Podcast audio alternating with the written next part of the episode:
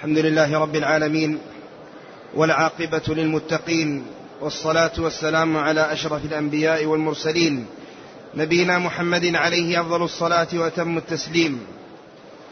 قال شيخ الإسلام محمد بن عبد الوهاب رحمه الله تعالى وغفر له وللشارح والسامعين. قال المرتبة الثالثة الإحسان. ركن واحد وهو أن تعبد الله كأنك تراه. فإن لم تكن تراه فإنه يراك. والدليل قوله تعالى إن الله مع الذين اتقوا والذين هم محسنون. وقوله وتوكل على العزيز الرحيم الذي يراك حين تقوم وتقلبك في الساجدين. تقلب. وتقلبك في الساجدين. إنه هو السميع العليم. وقوله وما تكون في شأن وما تتلو منه من قرآن ولا تعملون وما تكون في شأن وما تتلو منه من قرآن ولا تعملون من عمل إلا كنا عليكم شهودا إذ تفيضون فيه. الحمد لله رب العالمين والعاقبة للمتقين وأشهد أن لا إله إلا الله وحده لا شريك له وأشهد أن محمدا عبده ورسوله صلى الله وسلم عليه وعلى آله وأصحابه أجمعين. أما بعد قال المصنف رحمه الله تعالى المرتبة الثالثة الإحسان وهو ركن واحد. المرتبة الثالثة أي من مراتب الدين. وعرفنا سابقا أن الدين ثلاث مراتب وهي الإسلام والإيمان والإحسان. وهذه المرتبة هي الإتيان وهذه المرتبة هي أعلى مراتب مراتب الدين وأرفعها. ثم يليها مرتبة الإيمان ثم يليها مرتبة الإسلام وليس بعد الإسلام إلا الكفر. فمرتبة الإحسان هي أعلى مراتب الدين وأرفعها. فهي مرتبة علية ومنزلة رفيعة.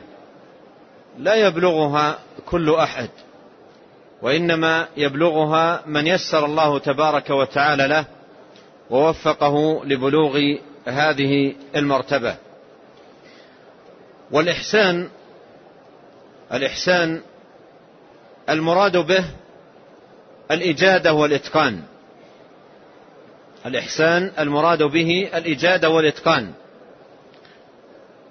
وهذه المرتبة مرتبة الإحسان المراد بها إيقاع العمل والعبادة على أكمل الوجوه وأحسن الأحوال في الظاهر والباطن والسر والعلن. فالمحسنون من عباد الله أهل الإحسان من عباد الله هم الذين أتقنوا العبادة بحيث أتوا بها ووقعت منهم كاملة من جميع الوجوه ظاهرا وباطنا سرا وعلا وذلك لعظم مراقبتهم لله سبحانه وتعالى في عبادتهم وتقربهم إلى الله جل وعلا. فهم حالهم في عبادة الله أنهم يعبدون الله كأنهم يرون الله. وهذا فيه أنهم بلغوا الرتبة العلية في المراقبة. بلغوا الرتبة العلية في المراقبة مراقبة الله في أعمالهم. بحيث تكون قلوبهم حاضرة وشاهدة بعيدة عن الغفلة. قال وهو مرتبة واحدة أو ركن واحد. يعني هذا هذا الركن أو هذه المرتبة مرتبة الإحسان ركن واحد. مر معنا الإسلام خمسة أركان والإيمان ستة أركان. والإحسان ركن واحد. وهو أن تعبد الله كأنك تراه فإن لم تكن تراه فإنه يراك. هذه مرتبة الإحسان أي أتقنوا عملهم وعبادتهم إلى أن صار حالهم في العبادة بهذا الصلاح. أن تعبد الله كأنك تراه.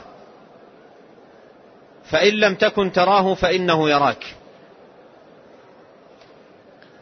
وهذا وإن كان ركنا واحدا إلا أن بعض أهل العلم يعده مقامين. بعض أهل العلم يعده مقامين في الاستحضار والمراقبة. الأول أن تعبد الله كأنك تراه وهذا أعلى المقامين. أن يكون في عبادته لله سبحانه وتعالى كأنه يرى الله كأنه ينظر إلى الله جل وعلا. والمقام الثاني وهو دون هذا المقام وهو من الإحسان في قوله فإن لم تكن تراه فإنه يراك. يعني إن لم تبلغ هذه الدرجة أن تعبد الله كأنك تراه فاعبده مستحضرا رؤيته لك واطلاعه سبحانه وتعالى عليك. ثم أخذ رحمه الله يذكر الأدلة من القرآن الكريم على هذه المرتبة فذكر جملة من الأدلة بدأها بقول الله تعالى إن الله مع الذين اتقوا والذين هم محسنون. إن الله مع الذين اتقوا والذين هم محسنون. اتقوا أي ابتعدوا واجتنبوا كل ما يسخط الله ويغضبه جل وعلا من المعاصي والذنوب. فكانوا من الذنوب على حذر. متقين ومبتعدين عن كل أمر يسخط الله جل وعلا. والذين هم محسنون أي في عبادتهم لله ومراقبتهم له جل وعلا. وإصلاح حالهم في السر والعلن والغيب والشهادة. وأنهم يعبدون الله سبحانه وتعالى عبادة من يراقب الله ويخشاه جل وعلا. قال إن الله مع الذين اتقوا والذين هم محسنون. والآية دلت على فضل الإحسان وعلو مقامه من جهة إثبات معية الله سبحانه وتعالى الخاصة للمحسنين. لأن المعية في مقام المدح والثناء تكون المعية الخاصة. يراد بها المعية الخاصة. وهي تعني الحفظ والتأييد والنصر والعون. قال الله جل وعلا لنبيه عليه الصلاة و عليه الصلاة والسلام إذ يقول لصاحبه لا تحزن إن الله معنا. قول النبي عليه الصلاة والسلام لأبي بكر رضي الله عنه لا تحزن إن الله معنا. وقول الله تعالى لموسى وأخيه هارون إنني معكما أسمع وأرى معكما. فالمعية في مثل هذه الآيات معية خاصة وهي لا تكون إلا لأنبياء الله وعباده المتقين. وهي تقتضي الحفظ والنصر والعون والتأييد.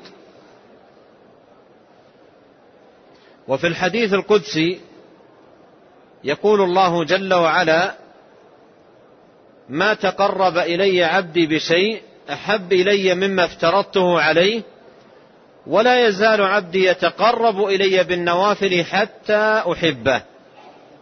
فإذا أحببته كنت سمعه الذي يسمع به وبصره الذي يبصر به ويده التي يبطش بها ورجله التي يمشي عليها ولئن سألني لأعطينه ولئن استعاذ بي لأعيذنه. معنى كنت سمعه كنت بصره كنت يده. معنى ذلك أن الله يؤيده في سمعه وفي بصره ويكون حافظا له في حواسه جل وعلا. فهذه الآية فيها دلالة على فضيلة الإحسان وعظم ثواب المحسنين وأن الله سبحانه وتعالى معهم. حافظا وناصرا ومعينا ومؤيدا. ثم ذكر رحمه الله الآية الثانية وهي قول الله تعالى وتوكل على العزيز الرحيم الذي يراك حين تقوم وتقلبك في الساجدين إنه هو السميع العليم. قوله وتوكل أي فوض أمورك كلها إلى الله. واعتمد عليه سبحانه وتعالى وحده. في جلب النعماء.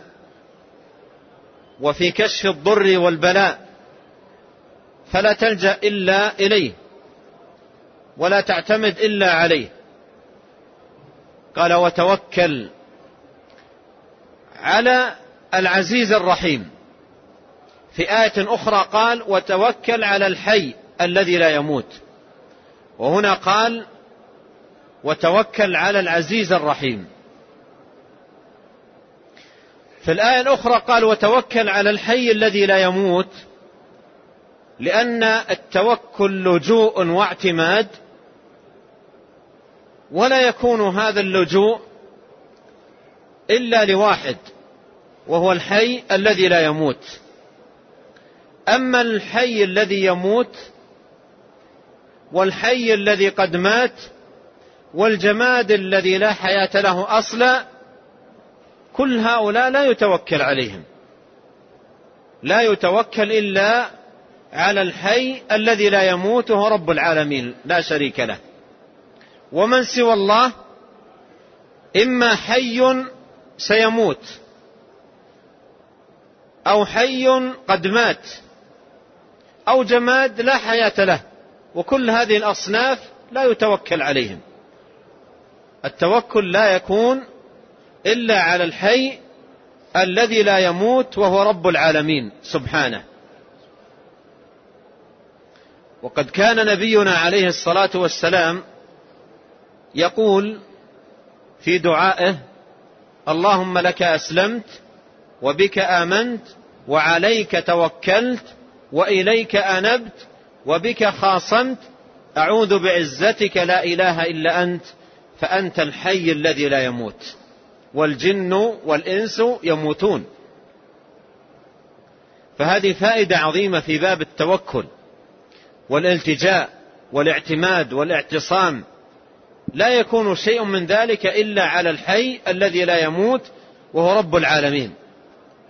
أما الحي الذي يموت والحي الذي قد مات والجماد الذي لا حياة له كيف يتوكل على هؤلاء؟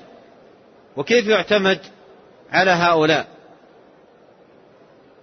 وهنا في هذه الآية قال وتوكل على العزيز الرحيم ذكر هذين الاسمين في مقام الأمر بالتوكل عليه وحده وتوكل على العزيز الرحيم وذلك لأن المتوكل إما متوكل في دفع ضراء أو متوكل في جلب نعماء. إما متوكل في دفع ضراء أو متوكل في جلب نعماء. فلا يكن توكله في شيء من ذلك إلا على العزيز الرحيم. فالعزيز هو القاهر الذي لا يغلب.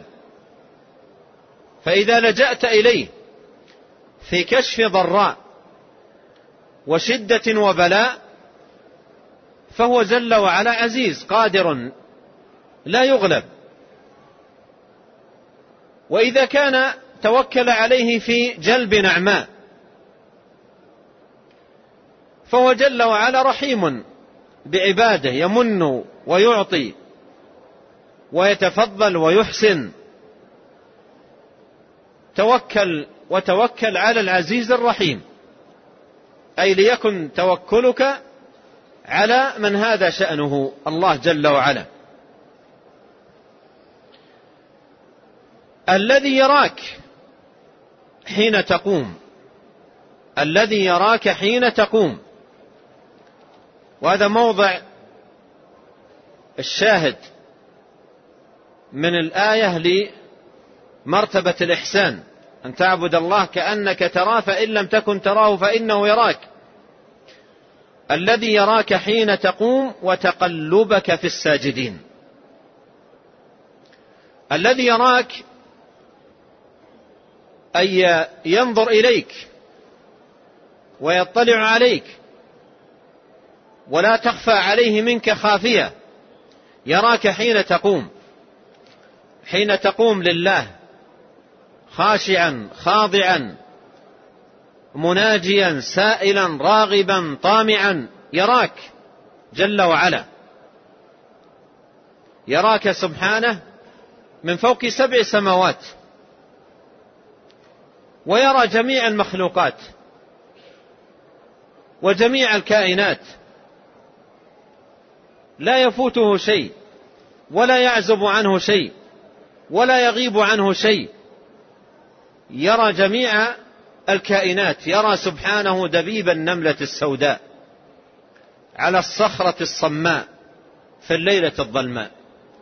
ويرى جريان الدم في عروقها ويرى كل جزء من أجزائها الذي يراك. وهذا فيه دعوة للعبد أن يعبد الله سبحانه وتعالى مستشعرا. رؤية الله له. مستشعرا رؤية الله له ومحضرا ذلك في قلبه. الذي يراك حين تقوم. عندما تقوم تصلي فاعلم أن الله يراك. يراك حال قيامك وحال سجودك وتقلبك في الساجدين. تركع وتسجد وتركع وتسجد. هذا التقلب يراك الله جل وعلا. على هذه الأحوال كلها. وهذا فيه دعوة لاستحضار هذا الأمر في القيام والركوع والسجود بحيث يكون العبد في صلاته وعبادته يعبد الله كأنه يرى الله. فإن لم تكن تراه فإنه يراك. إنه هو السميع العليم. السميع للأصوات. السميع للأصوات.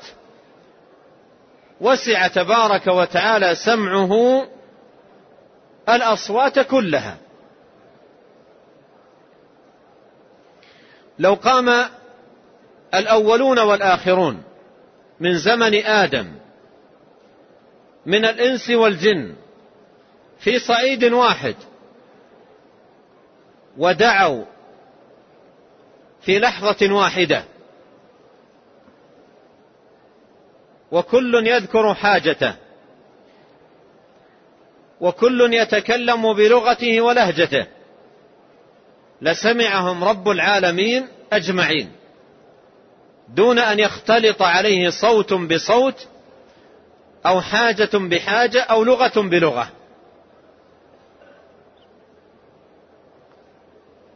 قال جل وعلا في الحديث القدسي وهو في صحيح مسلم يا عبادي لو أن أولكم وآخركم وإنسكم وجنكم قاموا في صعيد واحد فسألوني فأعطيت كل واحد مسألته ما نقص ذلك من ملكي شيئا إلا كما ينقص المخيط إذا غمس في اليم أي في البحر. جاءت امرأة إلى النبي عليه الصلاة والسلام في بيته تجادل في زوجها وتشتكي إلى الله. وذلك عندما ظاهرها زوجها. قال أنت علي كظهر أمي. ولها منه أولاد. فجاءت حزينة متألمة. تجادل النبي صلى الله عليه وسلم في زوجها وتشتكي إلى الله. فكانت تكلمه في مصيبتها. وعائشة رضي الله عنها في البيت. تقول كنت أسمع بعض الكلام ويفوتني بعضه. وبمجرد أن تنتهي من الحديث مع النبي صلى الله عليه وسلم ينزل قول الله تعالى قد سمع الله.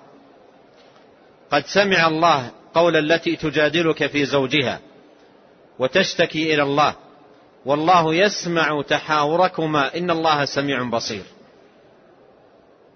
قالت عائشة رضي الله عنها على إثر ذلك سبحان الذي وسع سمعه الأصوات. سبحان الذي وسع سمعه الأصوات. قال إنه هو السميع العليم. أي بعلم واسع. ربنا وسعت كل شيء. أحاط بجميع الأمور. وأحاط بجميع الأشياء. أحاط جل وعلا بكل شيء علما وأحصى كل شيء عددا. علم جل وعلا ما كان وما سيكون وما لم يكن لو كان كيف يكون. ليس فقط ما سيكون بل الأشياء التي لا تكون. علم الله سبحانه وتعالى أمرها لو كانت كيف تكون. ولو ردوا لعادوا لما نهوا عنه. هذا أمر لا يكون. هذا أمر لا يكون.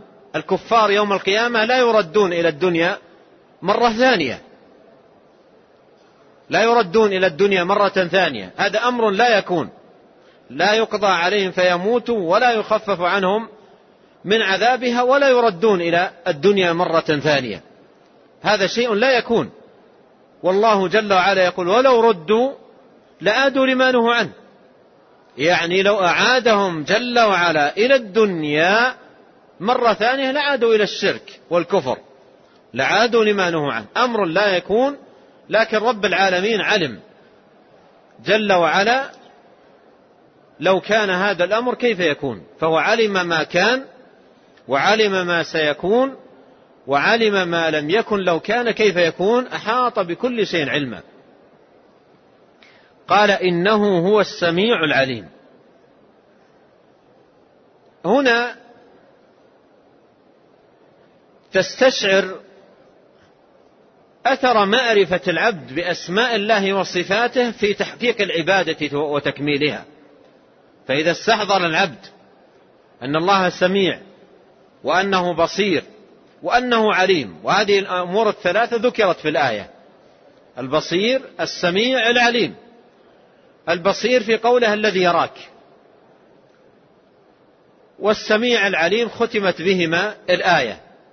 فاستحضار هذه الأسماء وما تدل عليه من الصفات البصير السميع العليم استحضار العبد لها في صلاته يرفعه في صلاته إلى درجة الإحسان. يرفعه في درجاته في صلاته إلى درجة الإحسان في عبادته وتقربه إلى الله جل وعلا. وإذا ذهب عنه استحضار هذه الأسماء استولت عليه الغفلة سواء في صلاته أو في غيرها من العبادات. قال وقوله وما تكون في شأن وما تتلو منه من قرآن ولا تعملون من عمل إلا كنا عليكم شهودا إذ تفيضون فيه. وهذه فيها معنى الآية السابقة.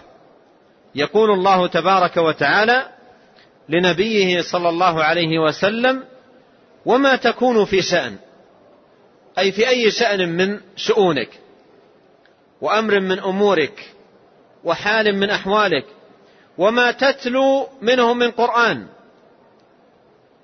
أي ما تتلو شيئا من هذا الكتاب في أي وقت وفي أي ساعة وفي أي لحظة ولا تعملون من عمل.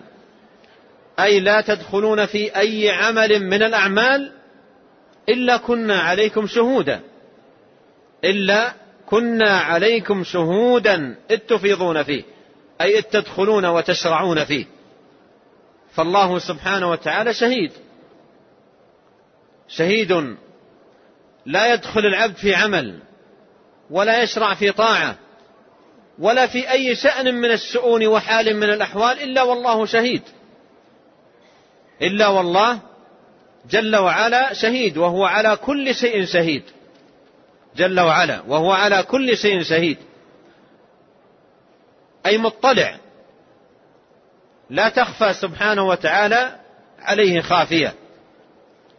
فهذه الآيات تأملها والوقوف عند مضامينها ودلالاتها يعين العبد. بإذن الله تبارك وتعالى للترقي لبلوغ الإحسان في عبادته والإتقان في طاعته وتقربه لله سبحانه وتعالى. ولما أنهى المصنف رحمه الله مراتب الدين الثلاثة وذكر أركان كل مرتبة وذكر الدليل على ذلك كله من القرآن ختم ذلك بذكر حديث جبريل المشهور الذي جمع فيه النبي عليه الصلاة والسلام مراتب الدين كلها. نعم. قال والدليل من السنة حديث جبريل المشهور عند عمر رضي الله عنه قال عن عمر رضي الله عنه قال بينما نحن جلوس عند رسول الله صلى الله عليه وسلم ذات يوم اطلع علينا رجل شديد بياض الثياب شديد سواد الشعر. لا يرى عليه أثر السفر ولا يعرفه منا أحد حتى جلس إلى النبي صلى الله عليه وسلم فأسند ركبتيه إلى ركبتيه ووضع كفيه على فخذيه وقال يا محمد أخبرني عن الإسلام. فقال رسول الله صلى الله عليه وسلم الإسلام أن تشهد أن لا إله إلا الله وأن محمدا رسول الله وتقيم الصلاة وتؤتي الزكاة وتصوم رمضان وتحج البيت إن استطعت إليه سبيلا. قال صدقت. فعجبنا له يسأله ويصدقه.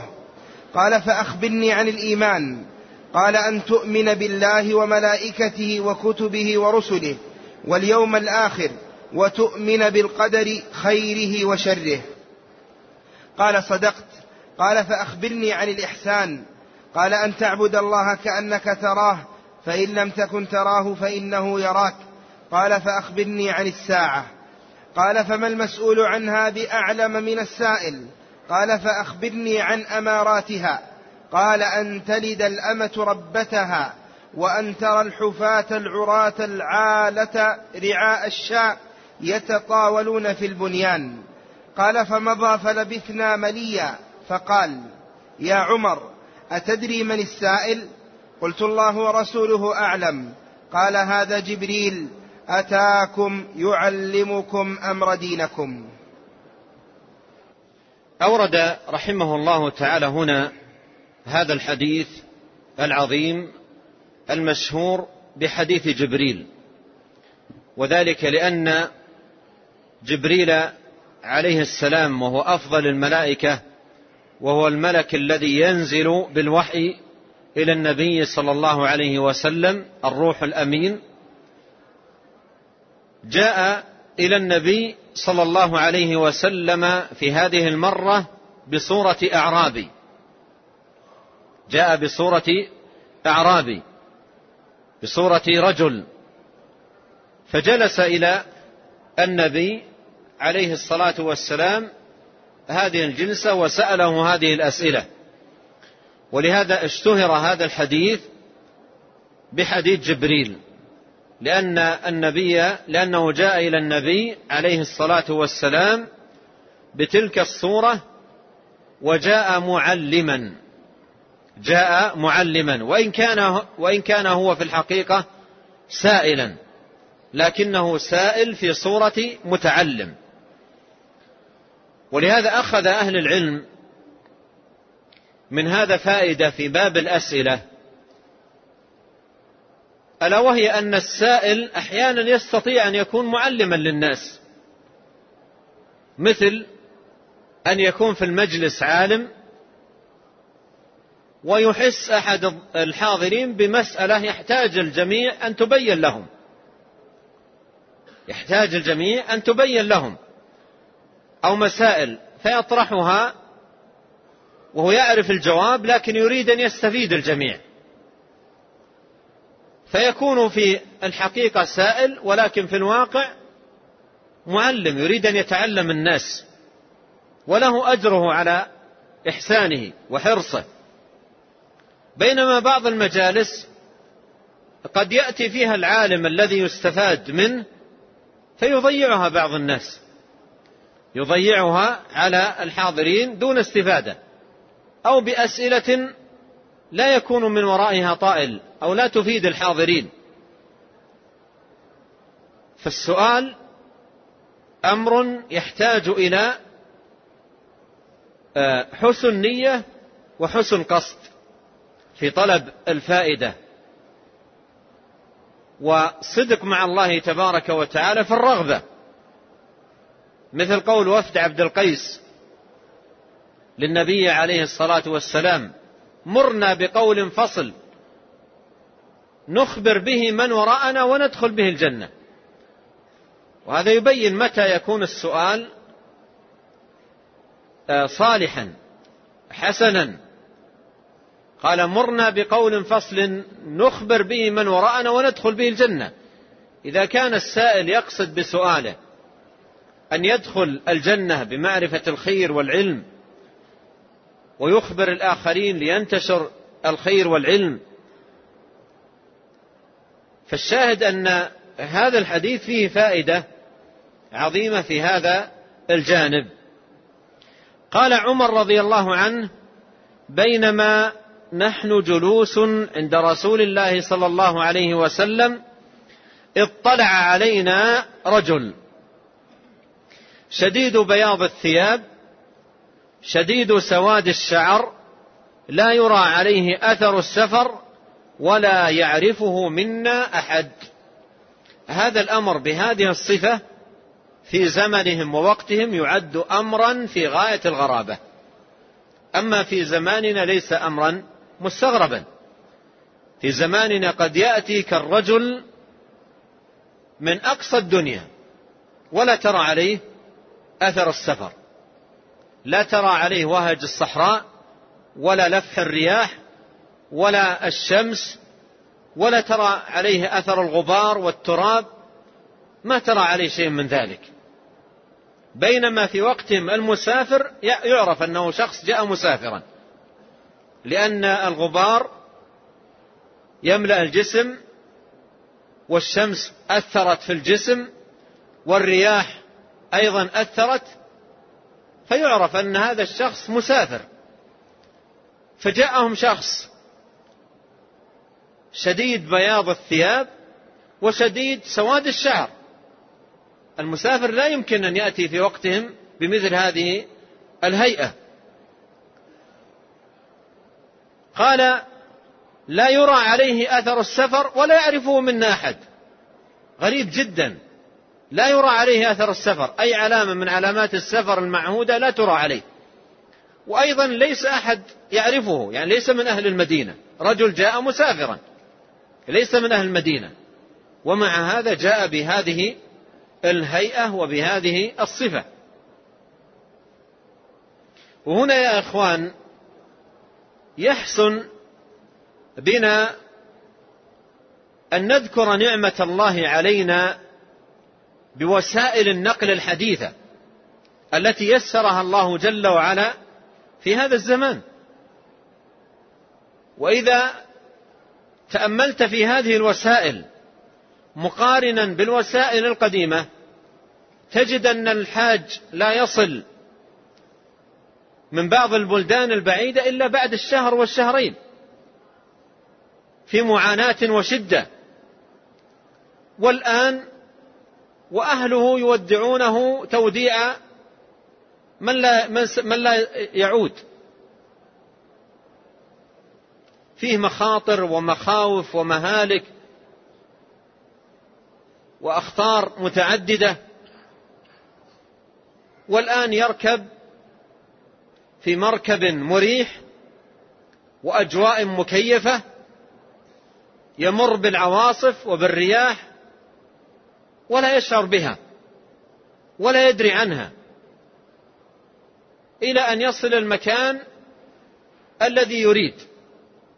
وفي الطريق كل ما أراد أن يكلم أهله كلمهم. وكل ما أرادوا أن يكلموه يكلمونه. وصلنا إلى هنا أتينا إلى هنا أنا بخير أنا بعافية. بينما قديما يغيب الشهر والشهرين والثلاثة ليحج. ولا يدري أهله هل هو حي أو ميت إلا إذا فاجأهم راجعا. والآن النعمة بسهولة المواصلات وتيسرها. يحج من أقصى الدنيا في خلال سبعة أيام بما فيها أيام الحج. بينما في وقت من الأوقات بعض المناطق ما يصل إلا بالشهرين أو الثلاثة. يأتون من بعض الدول بالسفن الشراعية ثلاثة أشهر بعضهم في السفينة حتى يصل. ثلاثة أشهر قادم وثلاثة أشهر راجع. وبعض كبار السن أدركوا هذه المعاناة وأخبروا عنها وتحدثوا عن أسفارهم ومعاناتهم. ولهذا ينبغي على الإنسان أن يذكر نعمة الله سبحانه وتعالى عليه وأن يحرص على استعمال هذه النعم والوسائل في طاعة الله وفيما يقرب إلى الله سبحانه وتعالى. الآن أنعم الله سبحانه وتعالى على الناس بالجوال في الجيب يحمله وهي نعمة عظيمة يطمئن على أهله ويطمئنون عليه ومع ذلك بعض الذين يحملون الجوالات ما يتقون الله في مساجد المسلمين. ولا يراعون حرمة المساجد التي أحب الأماكن إلى الله. ولا يراعون حرمة الصلاة. ذلك ومن يعظم شعائر الله فإنها من تقوى القلوب. ولا يرعون للمؤمن مكانته والمصلي صلاته وخشوعه. ولهذا ترى دائما في مساجد المسلمين الناس يصلون ثم تضرب الموسيقى هنا وهناك داخل المساجد. هل هذا فعل من يتقي الله ويخاف الله جل وعلا ويراقب الله؟ تضرب الموسيقى والمعازف المحرمة في مساجد المسلمين المسلمون في صلاتهم سجد وركع ثم تضرب الموسيقى وتستمر تضرب في إيذاء شديد وتفويت للطاعة والعبادة والخشوع وأذية لعباد الله تبارك وتعالى في صلاتهم. فهل هؤلاء قدروا نعمة الله؟ حق قدرها؟ قل مثل هذا أيضا في وسائل النقل. يكرم الله سبحانه وتعالى عبده بسيارة طيبة جيدة يتنقل فيها ثم يمشي فيها إلى المحرمات ويستمع فيها للمحرمات. هل رعى لنعمة الله حقها؟ قال ربي أوزعني أن أشكر نعمتك التي أنعمت علي وعلى والدي. فينبغي للعبد أن يذكر نعمة الله سبحانه وتعالى عليه وأن يشكر الله على النعمة وإذ تأذن ربكم لئن شكرتم لأزيدنكم وأن يحرص على استعمال النعمة في طاعة الله فهذا من شكرها اعملوا آل داود شكرا. من شكر الله على النعمة أن تستعمل النعمة في طاعة الله. فإن استعمل الإنسان النعمة في معصية الله لم يشكر الله جل وعلا على نعمته.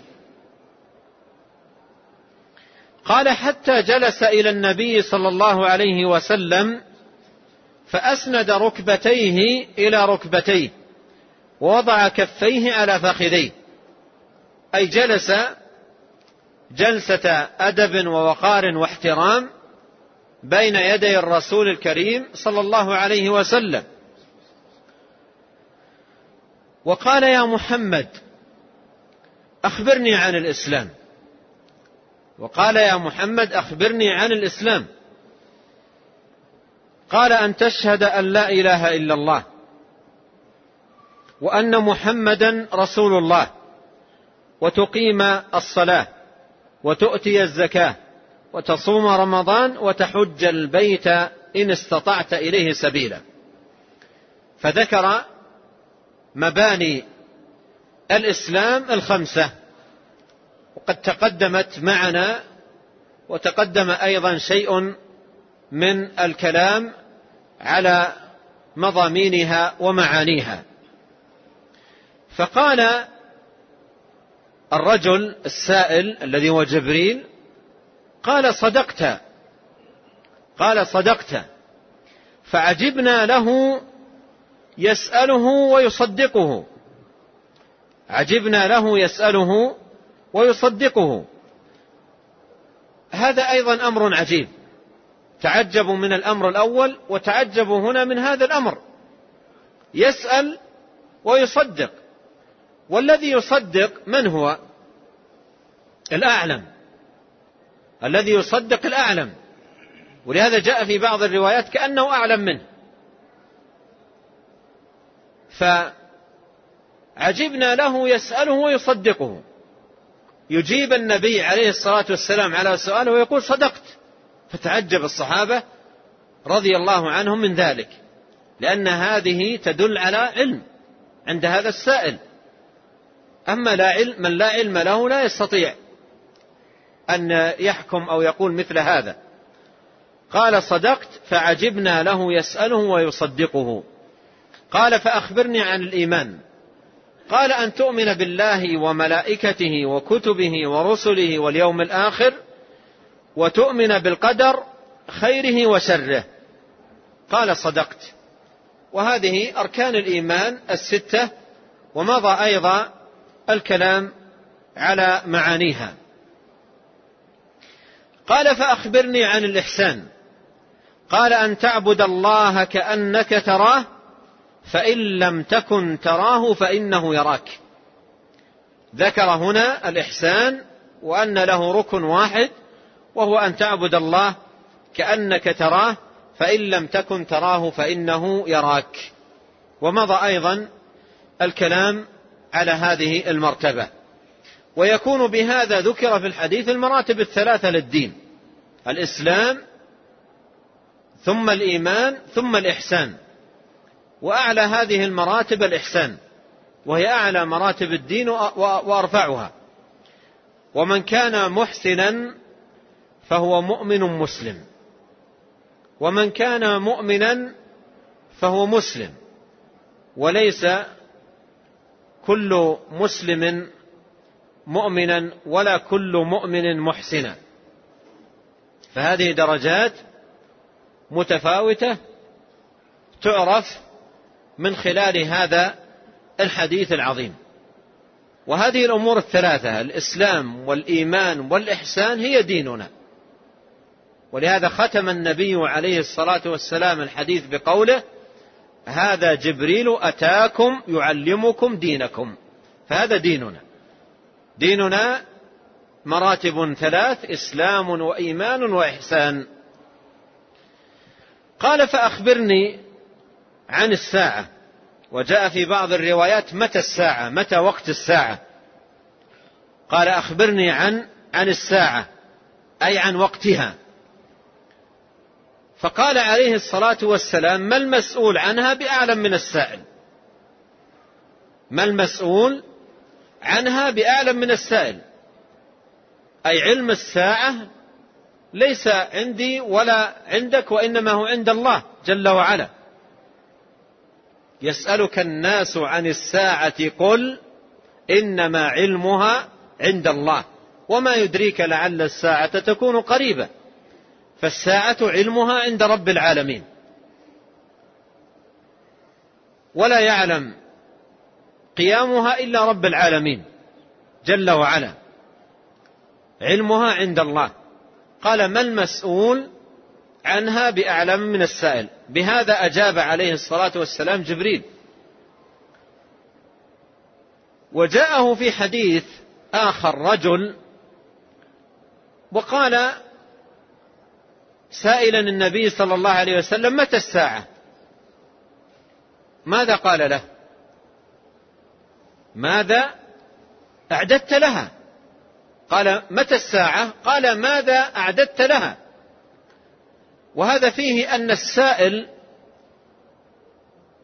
إذا سأل في أمر لا يعنيه أو لا يحسن به أن يسأل عنه فالمناسب أن يوجه إلى السؤال المناسب. أن يوجه إلى السؤال المناسب. فإذا قال متى الساعة يوجه إلى السؤال المناسب وهو الاستعداد للساعة. هذا هو المهم. المهم الاستعداد. الساعة آتية لا ريب فيها قادمة لا محالة. فليس المهم أن تعرف متى الساعة المهم أن تستعد للساعة. وبعضهم يضرب لهذا مثالا تقريبيا للتوضيح. يقول لو كان أناس في بلدة وأقبل عليهم عدو أقبل عليهم عدو يريد مداهمة البلد الذي هم فيه فجاءهم رجل وقال العدو وصل جاء العدو آتي العدو وصل قادم عليكم. فانقسموا فريقين فريق أخذ يستعد ويتهيأ ويتجهز للملاقاة والآخرين جلسوا بدون عمل. متى يصل؟ وين المسافة؟ كم باقي؟ وجالسين بدون عمل. فالسؤال الصحيح في مثل هذا المقام هو الاستعداد. سواء تأتي الساعة غدا أو بعد غد أو بعد سنة أو أقل أو أكثر المهم هو الاستعداد والتهيؤ. أن يستعد ويتهيأ. قال ماذا أعددت لها؟ ماذا أعددت لها؟ قال ما أعددت لها من كبير صلاة ولا صيام ولا صدقة ولكني أحب الله ورسوله. قال أنت مع من أحببت. قال أنت مع من أحببت. قال أنس راوي الحديث ما فرحنا بشيء بعد فرحنا بالإسلام مثل فرحنا بهذا الحديث. قال أنس وأنا أحب رسول الله وأبا بكر وعمر وأرجو الله جل وعلا أن يجعلني معهم وإن لم أبلغ مثل عملهم. وهذا فيه فضيلة حب. أنبياء الله وعباد الله والصحابة الكرام. وأنه يبلغ بالإنسان مبلغا عظيما في الرفعة والخير ورضا الله سبحانه وتعالى عنه. قال أنت مع من أحببت. قال أنت مع من أحببت. قال ما المسؤول عنها بأعلم من السائل؟ قال فأخبرني عن أماراتها. الأمارات العلامات. أمارة أمارة أي علامة. أخبرني عن أماراتها أي أخبرني عن علاماتها أشراطها. أخبرني عن أماراتها أي عن أشراطها وعلاماتها. ما هي العلامات؟ علامات الساعة. قال النبي عليه الصلاة والسلام أن تلد الأمة ربتها. ربتها أي سيدتها. وهذا قيل في معناه أقوال منها أن السراري تكثر في العرب حتى يوجد أن الأمة تلد سيدتها. حتى يوجد أن الأمة تلد سيدتها. هذا من المعاني التي قيلت وغير وقيل غير ذلك. قال أن تلد الأمة ربتها وأن ترى الحفاة العراة العالة رعاء الشاه. الحفاة الذين ليس عندهم نعال للفقر والعوز والحاجة. والعراة ليس عندهم لباس أو يكون عندهم لباس لا يكفي ولا يستر ولا يفي. من شدة الفقر أن ترى الحفاة العراة العالة أي الفقراء. رعاء الشاه يعني الذي الواحد منهم ليس عنده إلا قليل من الأغنام يرعاها ويقتات هو وأهله وولده. أغنام قليلة عنده هذا هذا الذي يملك. أن ترى الحفاة العراة العالة رعاء الشاة يتطاولون في البنيان. أي يتنافسون أيهم أطول بناء من الآخر. هذا يبني أدوار وهذا يأتي بجنبه ويبني أعلى. والآخر يبني أعلى. يتنافسون من الأطول والأرفع بناء. يتطاولون في البنيان. قال فمضى أي ذهب. هذا الرجل الغريب ذهب. فلبثنا مليا أي بقينا زمنا ووقتا. وجاء في بعض الروايات أن النبي صلى الله عليه وسلم أمرهم بطلب الرجل بالبحث عنه فلم يجدوا له أثر. لم يجدوا له أثر. قال فلبثنا مليا. فقال يا عمر أتدري من السائل؟ أتدري من السائل؟ هل تدري من هذا الرجل الذي جاء وجلس وسأل تلك السؤالات؟ أتدري من السائل؟ قلت الله ورسوله أعلم. قال هذا جبريل. السائل جبريل. هذا جبريل أتاكم يعلمكم أمر دينكم. جاء يعلمكم الدين. فالحديث حديث تعليم الدين. هذا الحديث حديث تعليم الدين. وقد جمع فيه الدين. جمع فيه الدين بمراتبه وذكرت الأركان لكل مرتبة وبينت أحسن بيان. فهو حديث مشتمل على بيان أمر الدين. مشتمل على بيان أمر الدين. وهو جامع ومن أجمع الأحاديث في هذا الباب. ولهذا كان بعض أهل العلم يطلق على هذا الحديث أم السنة. يطلق على هذا الحديث أم السنة. نظير الفاتحة في القرآن يقال لها أم القرآن وذلك لأنها أجملت ما فصل في القرآن وهذا الحديث أجمل ما فصل في السنة. ولهذا أطلق عليه بعض أهل العلم أم السنة لأنه حديث جامع جمع فيه النبي صلى الله عليه وسلم الدين. والحديث ينبغي أن يعنى به كل مسلم حفظا ومذاكرة ومراجعة فهو حديث عظيم جامع نافع. ثم بعد ذلك دخل المصنف رحمه الله تعالى في بيان الأصل الثالث في معرفة النبي الكريم صلوات الله وسلامه عليه ولعلنا نكتفي بهذا القدر والله تعالى أعلم وصلى الله وسلم على عبد الله ورسوله نبينا محمد وآله وصحبه.